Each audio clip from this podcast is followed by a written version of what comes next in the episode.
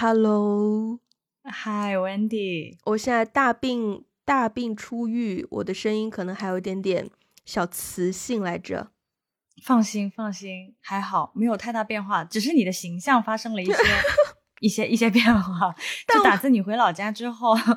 你的形象和气质发生了一系列的变化，声音倒还好。我们今但我们今天要聊一个非常让人我觉得很容易兴奋起来的话题，所以我提前跟大家预告一下，就是可能等一下你们会听到 Wendy 非常低沉的在兴奋着，就是对大家做好心理准备。嗯，然后我们今天还就是不仅仅是我们俩聊，就是遇到这种我们俩都认为我们自己不是特别在行的问题，我们需要请一些专家哈，所以我们今天呢就又请到上一次跟我们聊过就是。祖传姐弟恋的姐弟恋，Hello，这个这个 title 听起来 就有点怪怪的，这个 title 很厉害的样子呢，就是很不想认领，你知道吧？但这个 title 绝对很响亮，就辨识度很高，应该没有什么人可以跟你重复。嗯，好的。对，你知道我们这个节目当中是有一些比较有名的，也不是有名的嘉宾呢，就是说。就是上过我们节目的嘉宾也挺多，然后呢，让人留下印象深刻的就就就会有就会有那么几个，你绝对是其中一个。感谢感谢。对，然后我们今天聊恋爱脑啊，我觉得我要先介绍一下为什么要聊这个的背景，就是事发必有因哈，就是呃，Wendy 我呢在前段时间，其实这个话题已经拖了一一段时间了，因为在我。前段时间真的就是恋爱脑的当下，我就很想聊这个话题，因为我当下是意识到我这个样子好像是我自己可能认为是有点恋爱脑，但是可能在别人看来就会是很恋爱脑的一些举动，所以我当时就很想要跟艾菲聊一聊恋爱脑这个话题，为什么现在这么火呀，以及大家聊到恋爱脑的时候都是一个什么样的态度啊，对于这些行为是一个什么样的呃。评价啊，等等等等的。当然，我现在已经清醒了，就是就是已经没有在恋爱脑的症症状之中。可是这个话题，我觉得还是有必要来来聊一下的。对，所以我们不如就是一开始就先来，嗯，如果有的话，不见得每个人都有。我知道可能有的人是非常理性的，所以我们可以分享一下，是不是有过一些恋爱脑的经历，以及当下你的症状是什么？嗯，我我我还是有点不太。适应就是用用一种这么学术的开场来开启一个这么 juicy 的话题，因为我印象特别深，就是当时我们决定要聊这个话题的时候，是你那个时候跟我，你你有在微信里面跟我讲一些你当下的一些症状感 受，对一些症状，然后我就觉得这一切的症状都非常的熟悉，就因为你之前出现过类似症状，我以前也有过类似的症状，所以我当下。对呀，因为你当时不是问了一句，就是类似的就是跟跟跟那个恋爱脑的那个那个主角有关的一句一句一句问题，然后我就反问了一句话。对，来，我觉得艾菲你要提醒我一下，我当时说了什么话，然后你回了我。对，当时当时是这样子的，就是当时那个场景是你们两个要呃要要赴约，就是要一起约一些活动见面这样子，但是后来那个约呢就不了了之了。嗯，然后你当时就是说。你当时跟我说说哦，回去看上一次没有约成，确实是因为你没有再约他了。然后我当时就说，但是他也没有约你呀。你记得这个对话吗？我不记得。就是说，那个男生，那个男生说，哎，你你之前不是有约过我吗？为什么后来那个约不了了之了呢？哦哦哦哦哦哦哦，我想起来了，我想起来了，你想起来了吧？对对对对对对对。哦。对，然后我就觉得，嗯，熟悉的配方哦，所以你也曾经遭遇过就是这种场景吗？对呀，对呀，就是我可以分享一下我时间最长的一段恋爱脑的经历，其实也是从大学的时候开始。对我大学的时候就呃蛮喜欢一个男生的那个时候，然后也喜欢了挺长时间，至少有个两年啊。哇！但是就是对，但就这两年当中，我们始终没有在一起。但我觉得我们的互动一直是有一些，就是呃暧暧昧，也也可能是，也可能是因为就是因为我那个时候喜欢他，所以我很容易过度解读，就是他对我的一些一些行为，比如说我去呃我去我去我去他哦，我们不在一个国家，嗯然后我放假的时候呢，去他的那个国家玩，然后他就招待我嘛，因为我什么都不懂啊，就是去到人生地不熟，去去国外，对吧？然后他呢就会就开车，然后载我，然后也会见他的朋友，然后就是对我比较热情的招待什么的。然后而且有一段，就我去他家，就是我去去他的国家找他玩的时候，其实他是安排我住在他家里的，嗯呃，但不是只有我跟他两个人，就是他他有别的家人在，只是他把他就是家人的一个房间就是空出来给我住而已。所以你想想，就是当时的那个场合对我来说哈，我又喜欢他，然后呢，他又招呼我去他家住，然后哈，他还一直就是。又又开车带我玩，然后又介绍他的朋友怎么怎么样，我们相处当中一定是有一些暧昧的举动的。嗯，然后呢，对，然后后来我回到，就是我我回到这上学的地方，就我离开了他那个国家，我回到自己上学的地方之后，我就不愿意失去这样的，就我想趁热打铁嘛，我就嗯对我就不想，我就不想失去失去这样的一段关系，因为那个时候对我来说，如果我们要在一起的话，其实是需要克服异地的困难。对我来说，我是觉得我可以克服的，但我不知道他，我我是不知道他怎么想哈、所以我很努力的在跟他维持一种，就维持联系，然后我们嗯。会每隔一段时间就约视频，嗯我们其实不会发发信息聊天，因为那个时候还没有那么就是 smartphone，就是 智能智能手机还没有那么普及。对，但我们就是会每隔一段时间，比如说会我会我会发邮件给他，然后我们会约一个时间，就是视频聊天这样子。就那个年代哦，非常的大家要想一想，天 呐十年十年多以前，就是约视频聊天是一件非常呃就是暧昧的事情了。嗯，对，但是后来就是我们聊了，可能每隔一个月这样子会聊一次，然后这个这个这个频率就越来越，时间跨度就越来越久。一开始是一个月，后来是两、两个月、嗯两三个月，然后后来两三个月就更久更久，到后来他就不回我信息了，就是不回我邮件了。OK，嗯，是因为有智能手机了吗？哎，可能是他在智能手机上喜欢了别人吧。嗯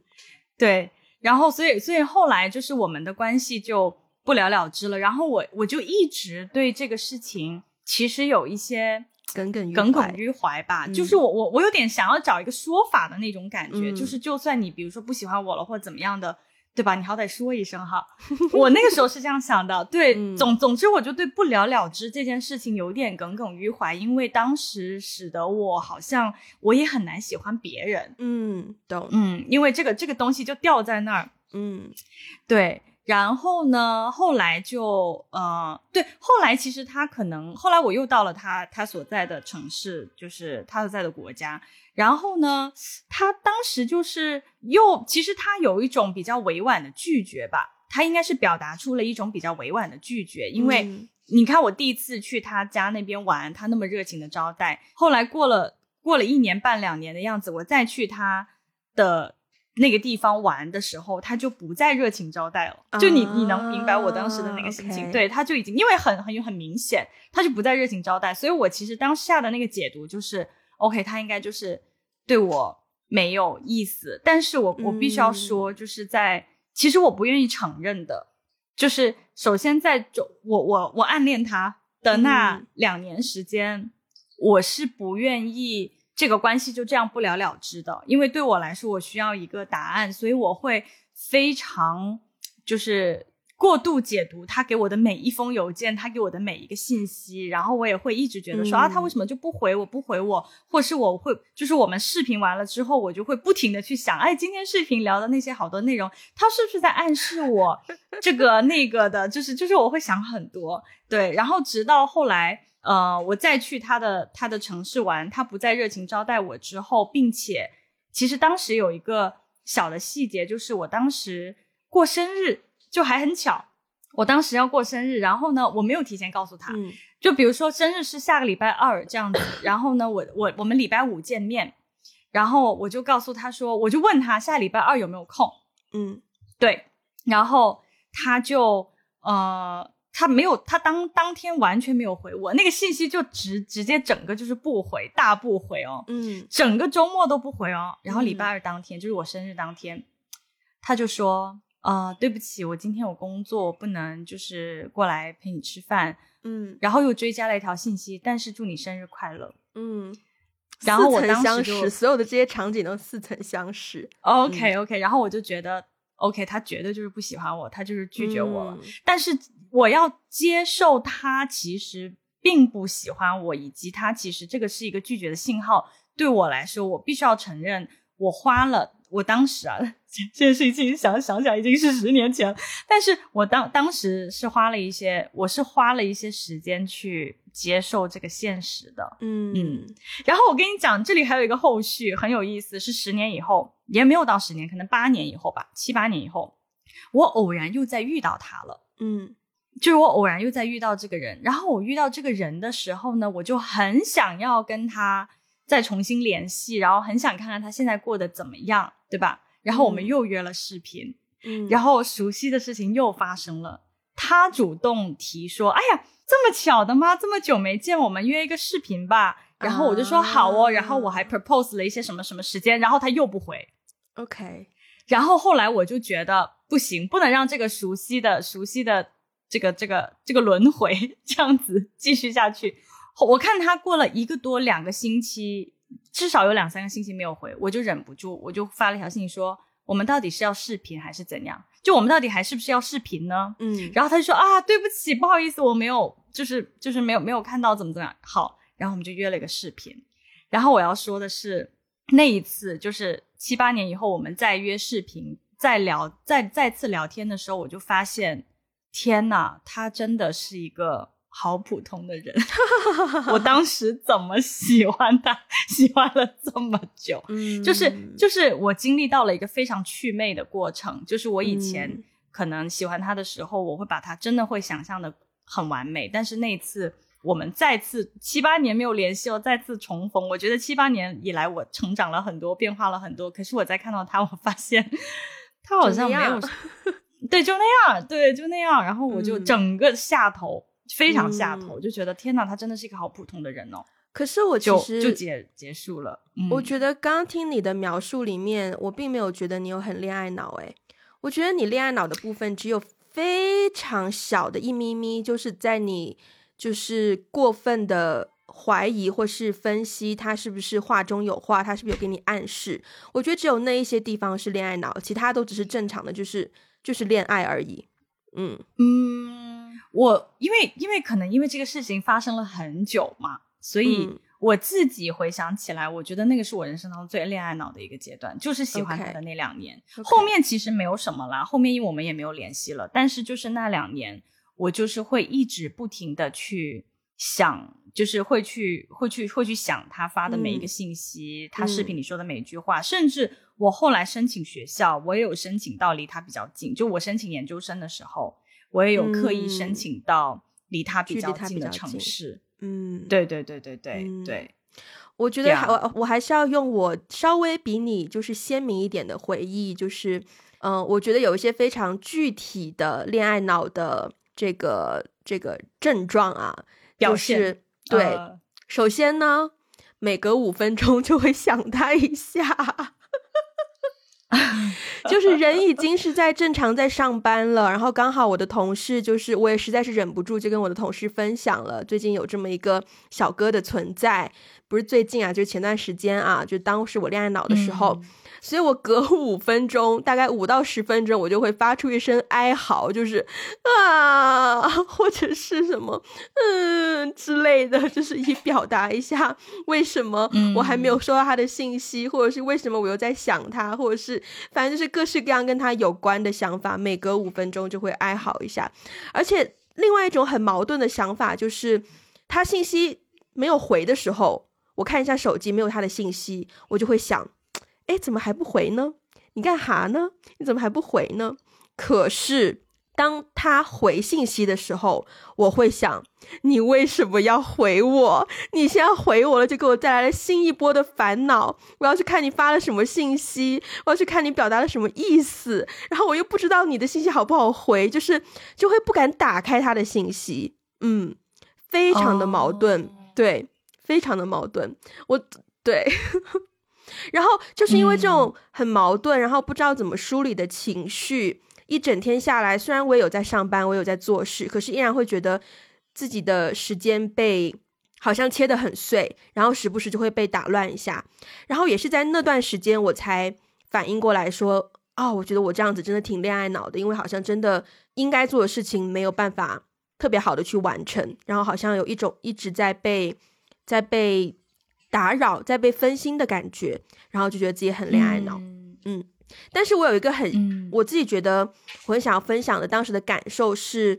嗯，当时有一种明确的害怕，那个害怕可能也是为什么我会看到他回信息，我自己也会小紧张，就是我会害怕，万一这一次我真的就就是 fall in love 了，就是 fall 了，就是倒了。就是嗯，陷进去了。对我就我就会害怕，万一我真的陷进去了，我真的不知道我会我会不会做出什么傻事。当然，所谓的傻事不是说什么太傻的事情啊，最多可能就是万一我真的陷进去，然后跟这个人可能陷了可能几年几十年，然后有一天真的就放弃我所有在香港建立的什么人脉啊事业，然后跟他就辗转到了一个就是什么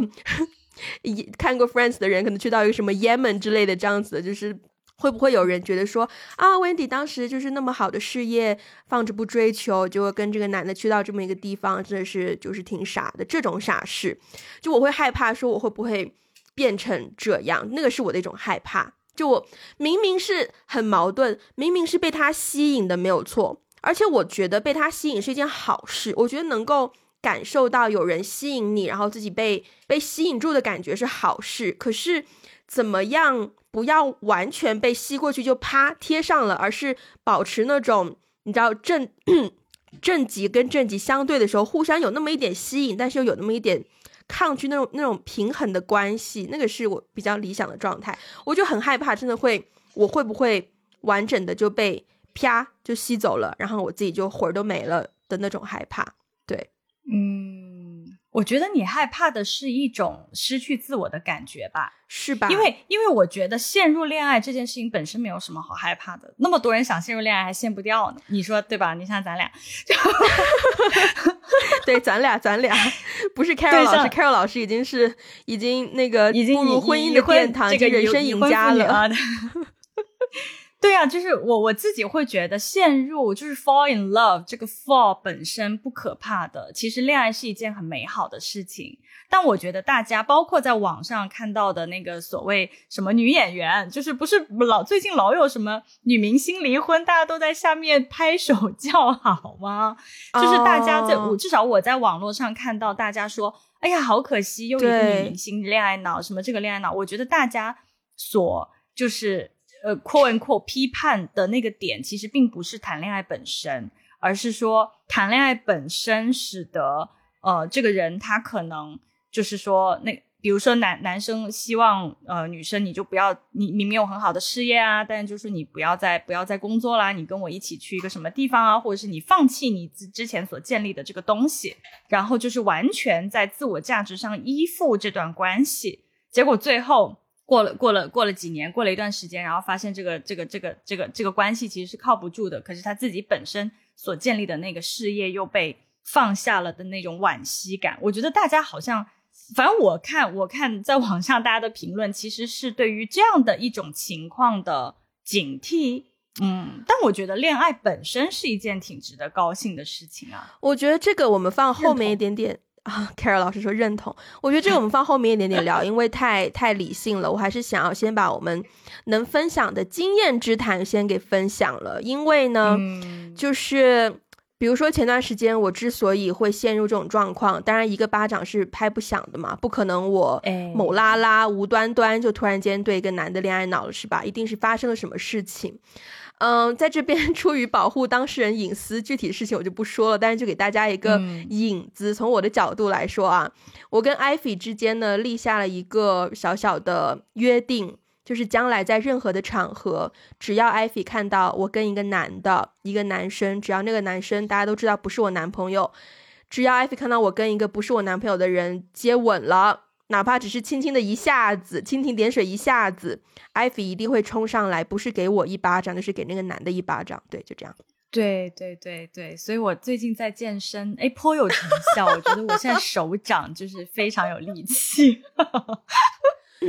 对啊，就是恋爱脑不可能是自己突然间就恋爱脑了嘛，对吧？一定有对方做过的某一些事情。嗯，那你觉得你现在清醒了吗？就是在你前段时间陷入的那个状况之中，或者是跟你刚刚每五分钟 想他一次的那个状态，你觉得现在，嗯，我现在肯定清醒了非常的多。但是我觉得我的清醒是一个，我不知道你们会不会有经验可以分享，因为我觉得我的清醒完全就是一个，嗯。硬是把自己理性的拉清醒了，嗯，我没有，我没有，我没有一个说发生了某件事情让我清醒了，或者是嗯看到了某一段话让我清醒了，或是听到了某一个评论让我清醒了，或是某一个朋友突然间一番说教把我说清醒了都没有，我是好像完全靠自己理性就这样子慢慢清醒的，嗯，明白明白，就是。跟我刚才的那个经历比起来，就是好像你你是刻意的、主观的把自己用理性把自己往回拉。对，就是我意识到说我现在在在恋爱脑，然后啊，我知道有个可以分享，可能对大家会有点帮助，就是当我意识到我自己在恋爱脑之后，我就是那一段时间有个想法是说。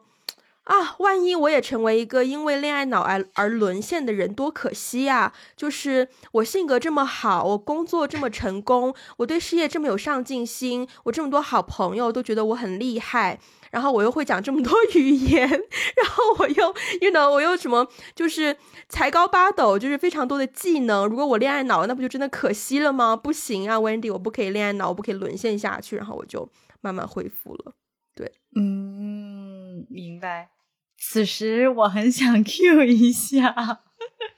在我身边的 Carol 来分享一下，你你你有过恋爱脑吗？谁没有呢？谁没有啊，姐妹 姐妹？那你那那你你你你说说你你当时是怎么个就是说从从这种哎，首先你觉得恋爱脑是一个就是是一个带点疾病吗？词语吗？还是你怎么看这个这个词啊？负面是肯定的。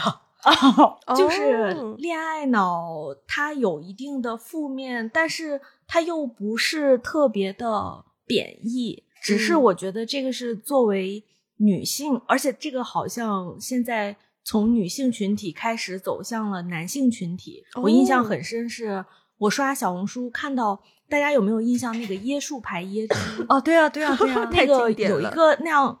S 型的那个女主叫好像叫徐冬冬哦，徐冬冬。然后她现在的那个男友呢是香港的一个 TVB 的一个演员啊，对，尹子维嘛，对，尹子维。然后现在就全网都在讲那个尹子维，就是恋爱脑徐冬冬已经不行了，就是嗯，就是跟着老婆那叫什么，跟着女友，好像是真的是追求。分手过，然后又追回来的，就我们可以看到，其实这个词本身呢是形容一种状态，就是当这个人满脑子只有恋爱，只有一个对象，这个恋爱的对象的时候，我们称他为恋爱脑。我刚才说他稍微带一点贬义，是呃带一点就是负面，不是说贬义，就是说它里边有失智的部分。嗯，就像刚才你们两个说。呃，分析包括害怕自己是恋爱脑，包括我自己也害怕啊！我我一切都不要了，只要这个男人。哦，对不起，他的肉体还没有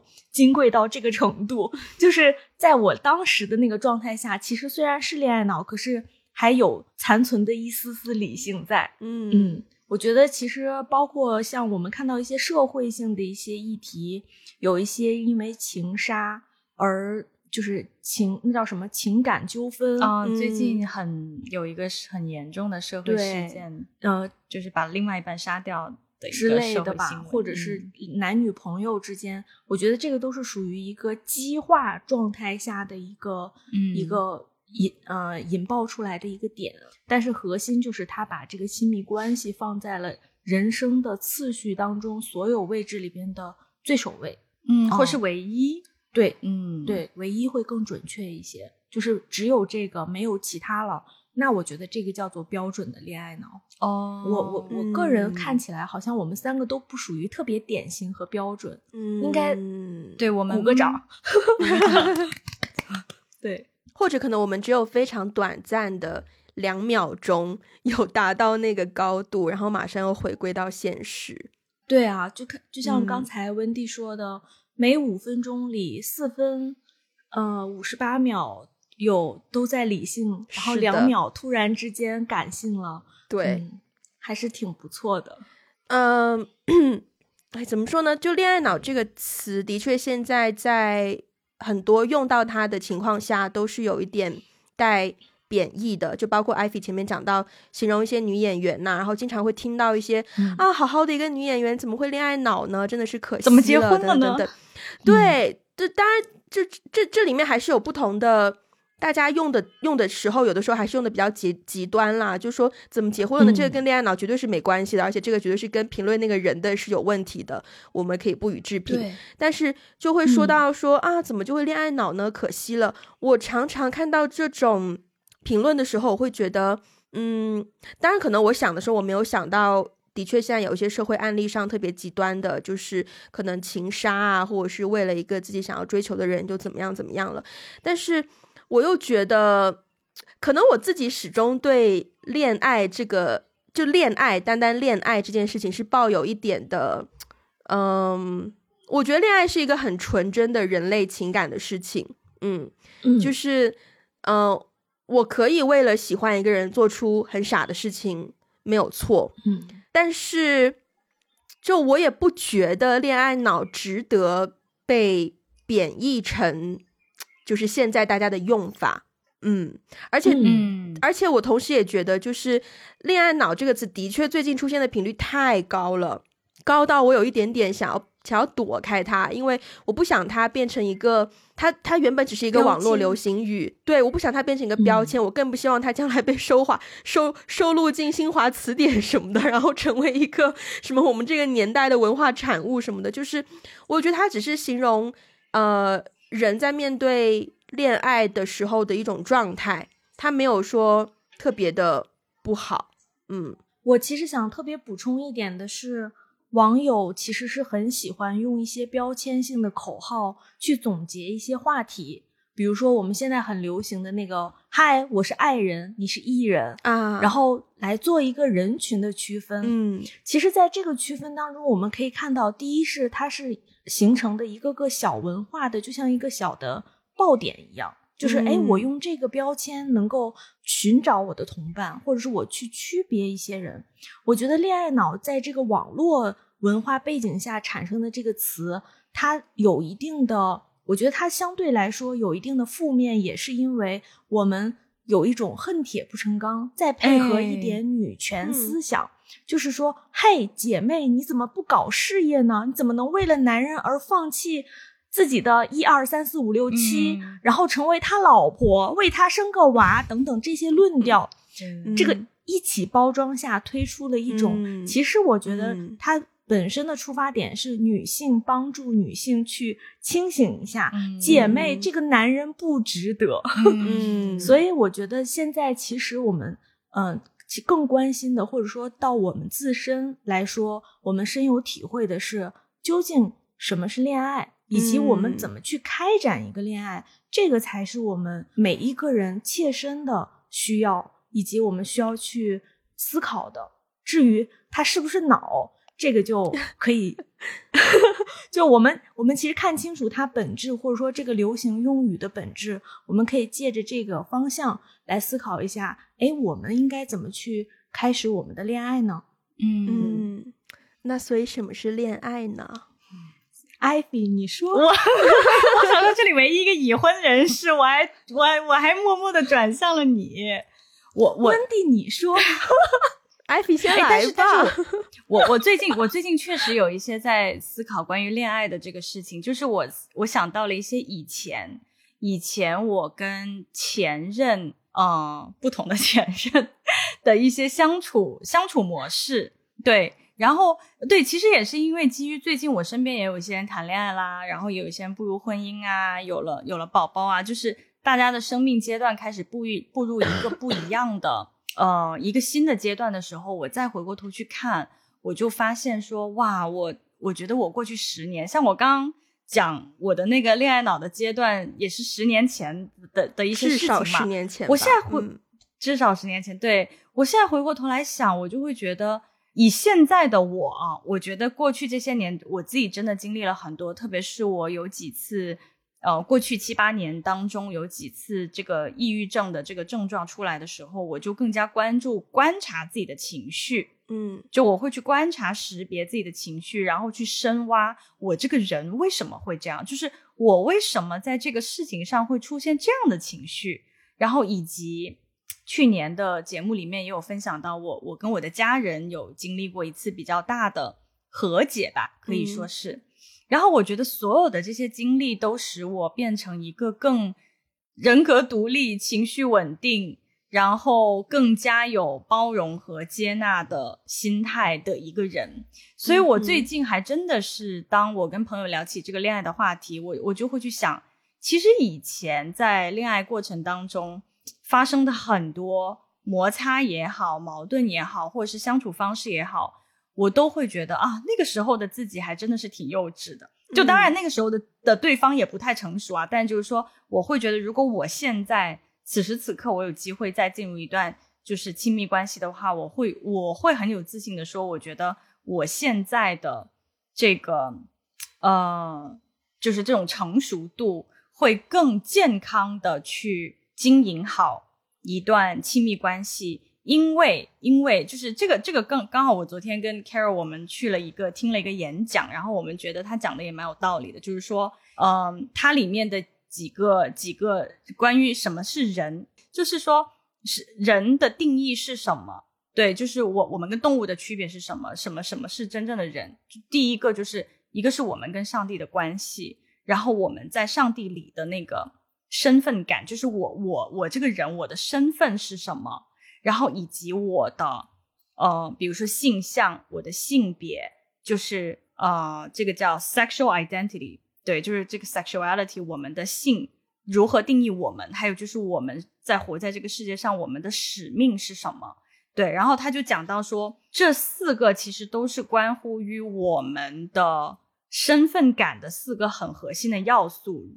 只有当这四个核心的要素被放在了对的、正确的位置上，我们才可以健康的成为一个健康的人，拥有健康的关系。对，所以所以不好意思啊，这一段呢就是说的比较的理论和学术啊，但是但是我是发自内心的认为，我真的觉得就是如果我现在在进入一段亲密关系，我会更加的知道怎么样去梳理自己的情绪，然后知道怎么样更好的去包容对方，而不是说让对方一味的来满足我的需求，或者是说，对呀就是。对，这就是我非常就是理论，嗯，因为也好久没有实践过了啊，就是的一些自我成长 和观点。可是你讲的是你觉得你在恋爱里面应该怎么做，可是你讲的不是什么是恋爱呀，宝贝儿。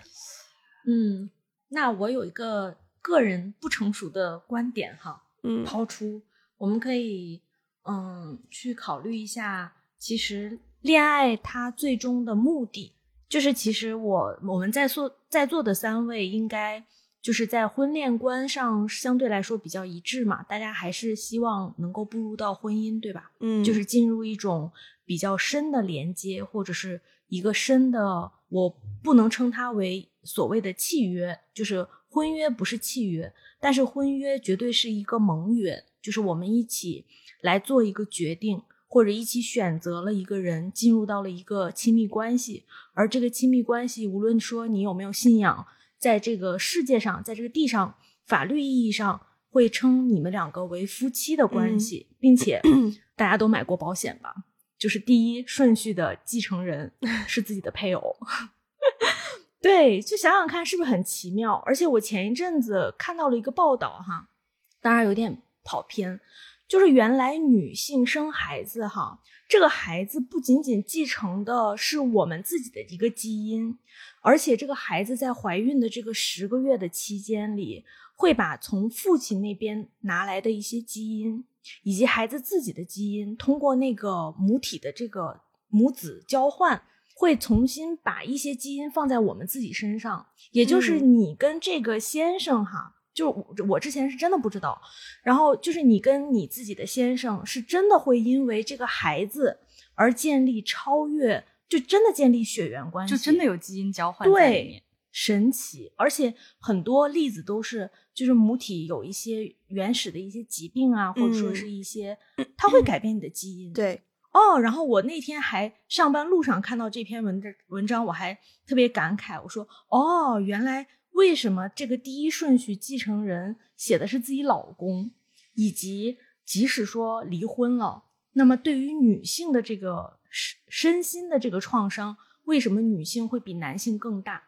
啊，我反正这这是我自己的一些看法哈，所以我就突然之间好像悟到了，的确，无论说，嗯，我们女生。在是谁？大家大多数在婚姻的选择上都非常谨慎。那么就回到了我们恋爱的阶段，也会非常谨慎。就是我们会非常谨慎或者敏感于我们到底选择的这个对象是谁。就是好多人都会觉得，好像为什么女生看恋爱要比男生看得更重？我觉得这个里边深层次的是我们对于这个关系的渴望。以及我们天然的就比男性，当然这个里边有一些女权的这个声音哈，有一些男男听众有可能不愿意我，但是我是觉得女性天然在情感上边就是比男生更丰富、更高级，以及更会爱别人。我们更懂得如何去建立关系，如何去表达，这些都是我们的优势。就像温蒂说的，哎，我觉得我也认同，我我爱别人一点都不丢人。你被我爱到了，你应该觉得荣幸。无论说你爱不爱我，但是我爱你这件事情，你应该够你荣幸，对 你荣幸，就是你入了老娘的法眼，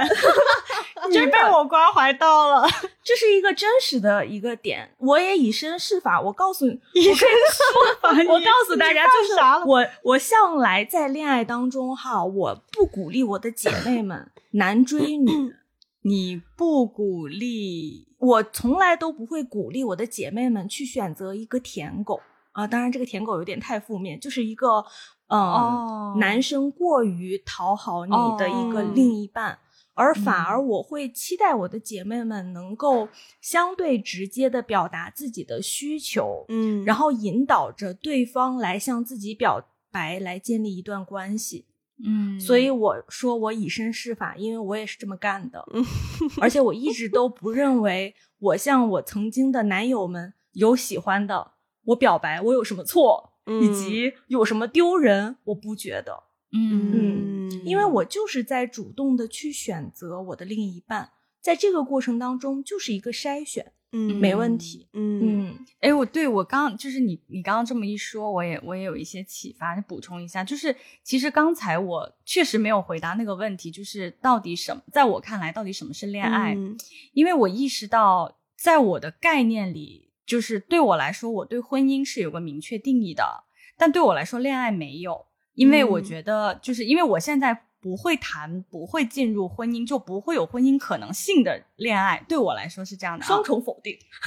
就是肯定。就就就是说，就是说，我觉得现在如果跟我进入恋爱关系，那咱们都是认认真的往一个更认真的契约关系往前走的。就如果这段关系不会进入到婚姻的话，或者是他一开始就表明了只是一个。啊，就是玩一玩，短暂的话，我这个我我是不会跟这个人进入一个呃认真的恋爱关系，所以对我来说，其实什么是恋爱，也就约等同于什么是婚姻。对，就是我刚才说的那几个那种关系，就是我对于婚姻的一种观念的理解。然后我觉得恋爱是进入帮助我啊去。进入婚姻前的一个预备和一个，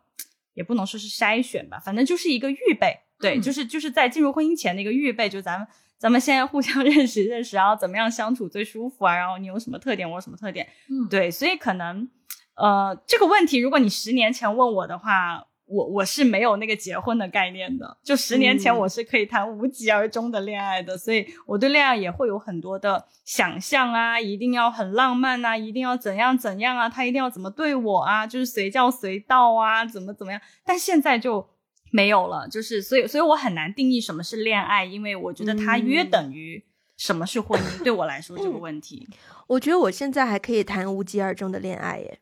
但是哦呢，这种无疾而终不是说，因为在我看来，如果一个男的很明显一上来就只是为了跟你约炮，那种根本连恋爱都沾不上边，就那种连亲密关系都沾不上边，那种就是对对，或者是说他可能一上来，我我知道说，嗯，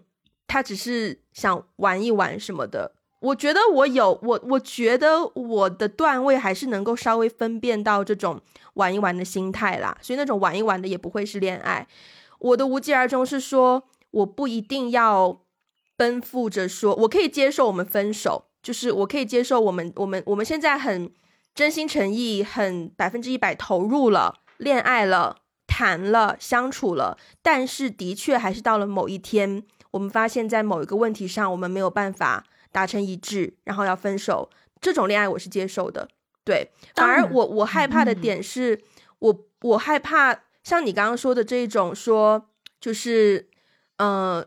恋爱可能是你结婚的一个可能预备期或什么的，在我身上我就会觉得很大压力。嗯，哦，就我觉得嗯对，我觉得我一定需要恋爱的过程去让我敢于表达自己，把自己最真实的一面全部都展现出来。然后，如果你都 OK，而且我也觉得你也表达了百分之百的真实的一面，然后我们都觉得都 OK 了，那我们可以聊结婚或者是 you know 什么一辈子的事情。可是，如果我们一开始就你就告诉我说，嗯，我这一次跟你谈恋爱就是想结婚，我就会觉得 no，对、我就会觉得嗯哥们儿，我觉得这个太可怕嗯了对对对，所以我会比嗯较，嗯所以我觉得我我我可以接受无疾而终，我可以接受无疾而终，不代表我不会投入。对，嗯，是是是是是，其实我想补充一点，就是我完全认同温蒂说的，只是我刚才的表达呢没有特别清晰。你说的就是我刚才想说的那个第一步，就是我们因为奔着的是，首先我们自己不是海王，我们自己嗯。也并不是要找一个炮友，或者是找嗯。一个无疾而终的人，只是在这个过程当中，首先我们在恋爱里边能够做自己，第对二是对方能够借着我们互相的了解，来知道我们是什么样的人，我们需要对方给予我们怎么样的一个爱的表达，其中包嗯。含了你说的，我首先我要先能真实的做自己，我不需要假，我也不需嗯。要每天必须穿戴的非常的隆重来跟你每一次的约会等等。嗯，我们互相取悦对方，但是这个的核心是双方都是奔向一个一个都希望他往好的方向发展。希望他往好的方向发展因为。这个里边其实会有一个，我作为一个已过婚妇来人啊女，就是我刚才为什么先强调了说一定要奔着结婚呢？是因为在恋爱的过程当中会发生很多矛盾，这个嗯矛盾其实是两个完全不同生长背景。你想想看，我们自己，我不知道你们有没有弟兄姐妹哈，就是一个爹一个妈。一个爹，恰好我也有，那我就多说两句。就是一个爹妈生出来的俩孩子哈，性格各异，嗯且在同一个屋檐下吃一碗饭，都会很都会很不同。更何嗯况我们在恋爱过程当中，我们首先先知道，我们因为一些相同被吸引，互相吸引而在一起。那么不同的那个部分，就是在恋爱的过程当中去解决和面对的。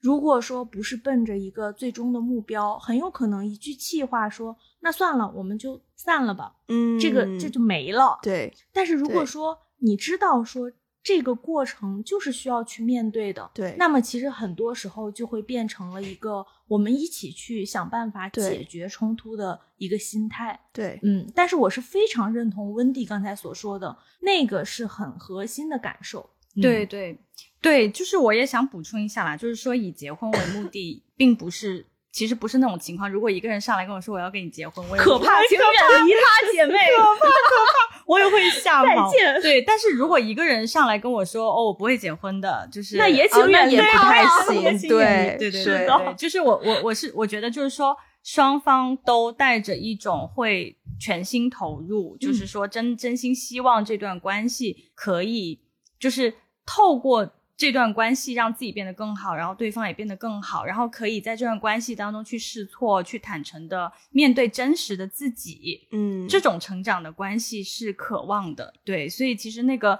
奔着结婚去的恋爱，不是说他一定最终一定会 work out，我我也我也接受，就是说他最后会无疾而终，但是至少我们从一开始就是 serious 的一段关系，就不是那种呃 casual relationship 什么的，嗯。嗯。就我觉得，我觉得是，我现在没有这种心态了，但是我曾经有过，就是有的时候为了避免让自己听上去太认真，我会不小心跟可能当时在暧昧的对象或是心仪的对象假装说啊，嗯就是 casual 啊，就是我也没有要很认真，怎么怎么样。可是其实我现在想想是，就是没有必要这样子，就是你嗯。是怎样就应该是怎样，然后只有嗯。你在一开始就把真实的自己表现出来了，就是其实表现真实的自己对对方来说也是一个算是一个考验吧，就你总不能嗯。之后结婚了还。就像刚刚 Carol 讲的夹着嘛，我一直都没有很理解夹着是什么意思，我最近才大概知道夹着是什么意思，就是就是一种盯住，就是装的，嗯，对，对，对很累。对对，OK，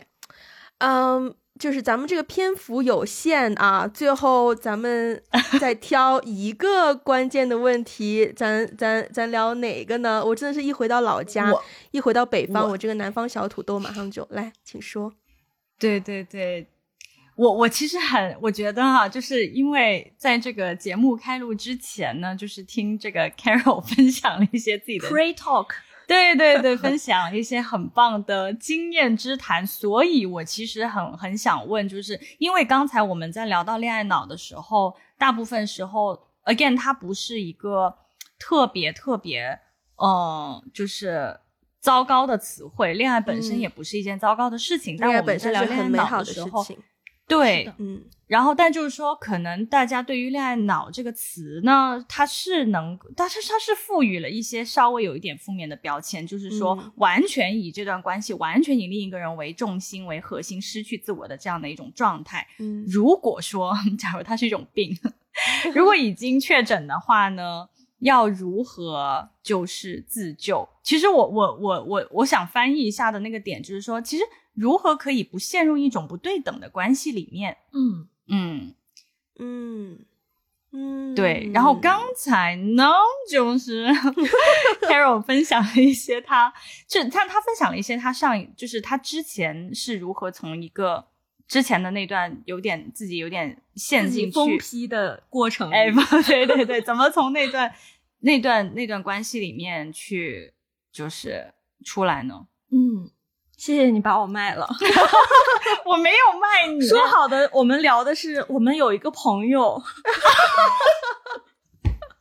烦死了！我 对不起，对不起，作为一个已婚妇女，我还是有女德的好吗？对不起，对不起，好的老王没听见啊，趁着老公在洗澡听不见。啊，是这样哈，就是我还是非常呃能我自己，我开篇也说了嘛，我曾经也有一段就是类似于像恋爱脑的一个经历，在对某一个感情的这个某一个人这个过程里，当然那个那个当下也结合了我跟他有一个千丝万缕的一个前因后果吧。然后我什么时候清醒的呢？就是刚才分享的是，我发现第一是我们的关系不对等，就是说我一直不断的被他的给予我的信号所羁绊、牵绊着。比如什么样的信号？比如说他发给我一个信息，好比说他约我，嗯、那我有可能就是在当天的中午约我到了晚上，然后我就去了，嗯甚至是一些就是在我看来就是比较仓促的一些约会，嗯因为我们是在不同的城市嘛，我都以很多理由来帮他圆，比如说他出差很忙，或者是他没有。其实后来想一想，他出差再忙，你的行程是确定的。你是嗯如果见一个重要的一个人，你会提前先确认他的行程。没错，第二是约的时间，大嗯多是傍晚以后，对吧嗯这太明显了。救救孩子，细节不讲了。成年人懂，滴滴滴滴。嗯然后还有一个就是在于，在这个过程当中呢，就你面对海王嘛，就是我当时面对海王，我也是措手不及，因为也是以为他不是。那么在接触的过程当中，借着一些人的口来了解到的他的一些信息，发现有可能他是一个开放关系的一个人。那么他口头承诺给我的那些所谓的进入婚姻的约定，那这些就是谎言。嗯，而我最开始恋爱脑的前提是被他的谎言所说服了，比如说他有很好的成就，并且他多么的专情于我。就是女生其实大家有手有脚，也有自己的事业，其实并不是说我真的要找一个 ATM 机，对，而是更多的还是会被男生的那个甜言蜜语所吸引和打动。哦，我数十年如一日的 喜欢你。那么我后来其实真的在暗暗的骂自己，数十年如一日，保持愚蠢，怎么能信这话呢？嗯、这些也是真的是发现了他往往无法去履行他承诺的时候，就是他没有行动，他只有话语。哎呀，告诉你说我们多么的亲密，但是并没有一起来帮你规划接下来我们两个一起要怎么走。嗯所以我觉得我们先去看对方做了什么，再去听他说什么，往往是在前期暧昧阶段比较重要的。那么在这个阶段就可以更多的我们把一些线上的一些对话转为线下，如果有条件的话，哈，转为线下。那么我们也可以聊聊什么呢？不是聊你多么的爱我，而是聊说，嗯、你觉得我身上哪些优点，或者说是，哎，我欣赏你哪些点？这些对于双方的夸赞是可以说的。然后更核心的是在于我们有没有一起的往下的一个规划，或者是我们有没有认真的嗯想要开启一段关系。这些其实虽然是在暧昧阶段，有一些妹子或者有一些姐妹会觉得说，是不是应该我们朦胧一点？其实我觉得，作为女生来说，我们对于自己的一种保护、情感的保护，大可大方的对问出来说：“哎，你是怎么看待恋爱关系的呢？对，你你你把这个猜的过程，把女性思维转变成为一种男性思维，你就想象自己是一个男性的角色去处理一些恋爱的关系，你会发现他们比女性有更多的理性以及更直接。我觉得所以这是我当时，嗯。嗯，你说温迪，我我就是想接，就是我觉得男生是不是通常只会相信他听到的，不会相信所谓的潜台词啊，或者是暗示啊，或者是对，对大多数男生不太会过度解读你嘴巴里说出来的这句话，其实心里边想的是另一个。不，他们不会。对那么我其实个人也是在结束这个恋爱脑阶段，最直接的就是我就直接问，比如说你怎么处理你的前女友？嗯，你怎么处理你现在还在持续有关系的那个人？嗯，你怎么看待我？然后这一股脑的问题问到对方的时候，会发现，哎，他慌了。嗯，他的那些，哎呀，我觉得我们很很合适，我们在一起锦上添花等等这些屁话，就是真的是哄妹子开心。嗯所以最就是，嗯，最怕女生在听完对方说啊，就是没有啦之后我会怎么怎么样，最怕女生听完这些哄了之后还相信，然后还觉得啊 OK 啊，他居然说他就会做到。我觉得这个时候嗯。可能最重要的是女生真的要知道自己的底线是什么，或者说自己可以接嗯受的是什么，真的要找到自己的标准，然后要守护自己的标嗯。准。对，就是遇到如果如果如果也不是说男生说什么哄你说什么啊，我以后一定会处理，你就嗯非得信或是非得不信，而是要真的看你这个嗯人的标准是什么。你如果真的觉得这样子一定会伤害到自己，实在接受不了，那当下一定要做好决定，就是就是抽身就要走了。但如果你真的没有很在乎，或是你觉得反正我觉得的确啊，就跟前女友分手了，依然可以做朋友或什么的，就那 No，也可以 啊，不可以吗？当然不可以，这个是我接下来要说的。我说恋爱关系很重要的一点，就补充刚才艾菲有提到的，昨天有那个讲座里边有讲，其实有一个很重要的是私密性。嗯我们女生的大多数的不安全感都是来源于刚才那个点。你跟你的前女友、你的妹妹们没有血缘关系的妹妹们，还保持着一种若即若离啊，这是我最好的朋友哦，这我不行，不这需要不行，对，是一种排他性。这个有极强的排他性，这个男女嗯皆适用。听众朋友们有男性的也请告诉你的女朋友，不要有什么哥哥或者是什么哦弟弟，恶不心会，不可以，不可以。对，就是不可以。就是当我们进入恋爱关系的时候，这个原则和界限就已经决定了，你就是区别于别人的，那么这个关系才能够开始。对，嗯，刚刚讲到就是男性思维的时候，好想喊老王过来，找个男的过来问一问。嗯，对，老王，你要不要过来聊一下 什么是恋爱中的男性思维？对，刚刚说刚说是会会喘哈，Hello，你好，刚洗完澡，被喊出来。刚说对刚问就是说，艾比问的嗯问题是什么来着？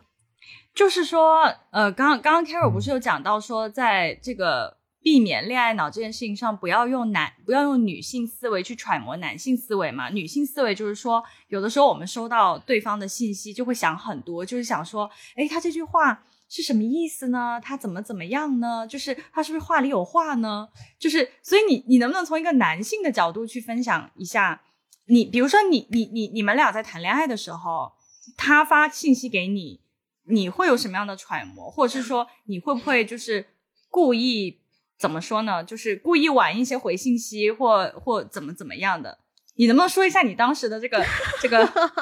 心路历程 心路历程？嗯，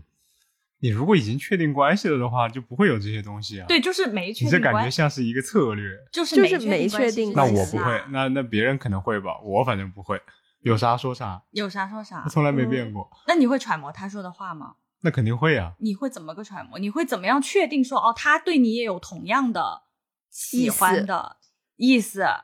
嗯，你不会想，不会，你如果没有确定关系之前，不会想这些，还是先聊那些呃，有找一些共同话题的点聊啊。你不会说上来就想着说，哎，那我晚晚两分钟，或他这个他这个话会不会是呃说要明天什么什么意思？他他他今天要做什么什么事？不会想这么多啊。我不知道啊，我反正是反正你不会我是想这么多拒绝联想的。那你最后那你是怎么确定他也也也对你有意思？就是你是怎么确定你们可以？你是怎么敢？跟他表白的？你那你两个人都已经就是你基本上就是我我约他出来聊天干嘛的，就都能约出来，然后他约我出来也都愿意出来，然后就是你你你两个人如果可以彼此分享很多东西的话，那你就可以往下一步走了呀。OK，所以你其实也不会不会也你你在表白的时候，其实比如说我举个例子啊怕如果被拒绝。那就我先我先举例子啊，这个这个分很多点了，嗯。就是比如说你如果上来先想的是呃，比如还没有确定啊，比如你们只是说 dating app 的那个软件上前期聊，或者是比如说就是线下前期聊的话，你发一句话过去，如果你跟他在一个月或者两个月甚至半年的时间内都是要不停的两边要猜，然后可能猜的越来越多的话，那我觉得这个东西可能你进入关系它也不是一个很好的关系啊，对啊，就是两边都不是很直接啊。哦，嗯而且我是很讨厌不直接的，如果你非要绕圈子，那那就不聊了，你就不我就不回话就好了呀，有什么好回的啊？嗯，但是我想说的是，就是确定关系之后，如果还有这种情况，那就可能需要双方自己更胜祷告。对，男生一般是面对你喜欢的我不我不能代表我不能代表一般男生，比如说我代表我自己的话，就啥就是有啥说啥，啥也不做。嗯，就是你还是我，我觉得像我跟我老婆现在说的，她晋级答辩也好，什么这那那处理关系也好，我的一个点就是你你要真，你要说实话，你真诚永远是最好的。觉得他最后那个作品没做完，那就是没做完，不需要包装，不需要。是不是又爆这个这个剪剪掉，这剪掉，这剪掉吧。这个谢谢场外嘉宾，谢谢场外嘉宾啊！这个这个场外嘉宾不愿意离开，场外嘉宾意犹未尽，被 被强制拉进来，就又被强制请走了，献丑了，姐妹。就强行强行强行入境，然后又强行拉走。就是我还能圆回来吗？其实就是你，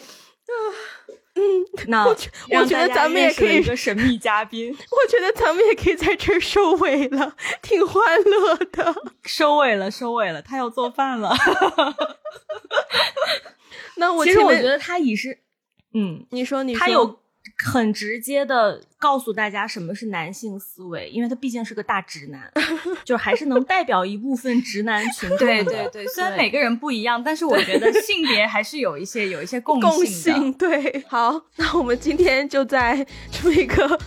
荒唐的位置结尾，也不知道最后这一段，就是毕竟请到直男出场，希望还是能够给到各位女性嘉宾、女性听众们，就是关于这个所谓什么是男性思维、女性思维这方面给到一些提示吧。然后，如果大家在生活当中遇到了好像会容易让你恋爱脑的，嗯，嘉宾啊，不要不要害怕，可以去享受恋爱的过程，但是也要。就是提醒自己，自己是谁，你的标准是什是什么，然后你要坚守自己的标准，然后去诚实的去进入到这样的关系，然后也祝愿大家都可以。在恋爱的道路上，或者是寻找婚姻的道路上，找到自己最后想要找到的果实。那我们今天节目就到这边啦。如果大家喜欢我们的节目，欢迎分享给你身边的人，也不要忘记 Apple Podcast 还有 Spotify 给一个五星的评分的下评论。如果想要中文的 transcript，可以去 Patreon 和爱发电。如果想要加入我们的听众群，可以联络我们的接线员，他的微信 ID 是 One Call Away Podcast。也欢迎也欢迎大家去各个 social media，包括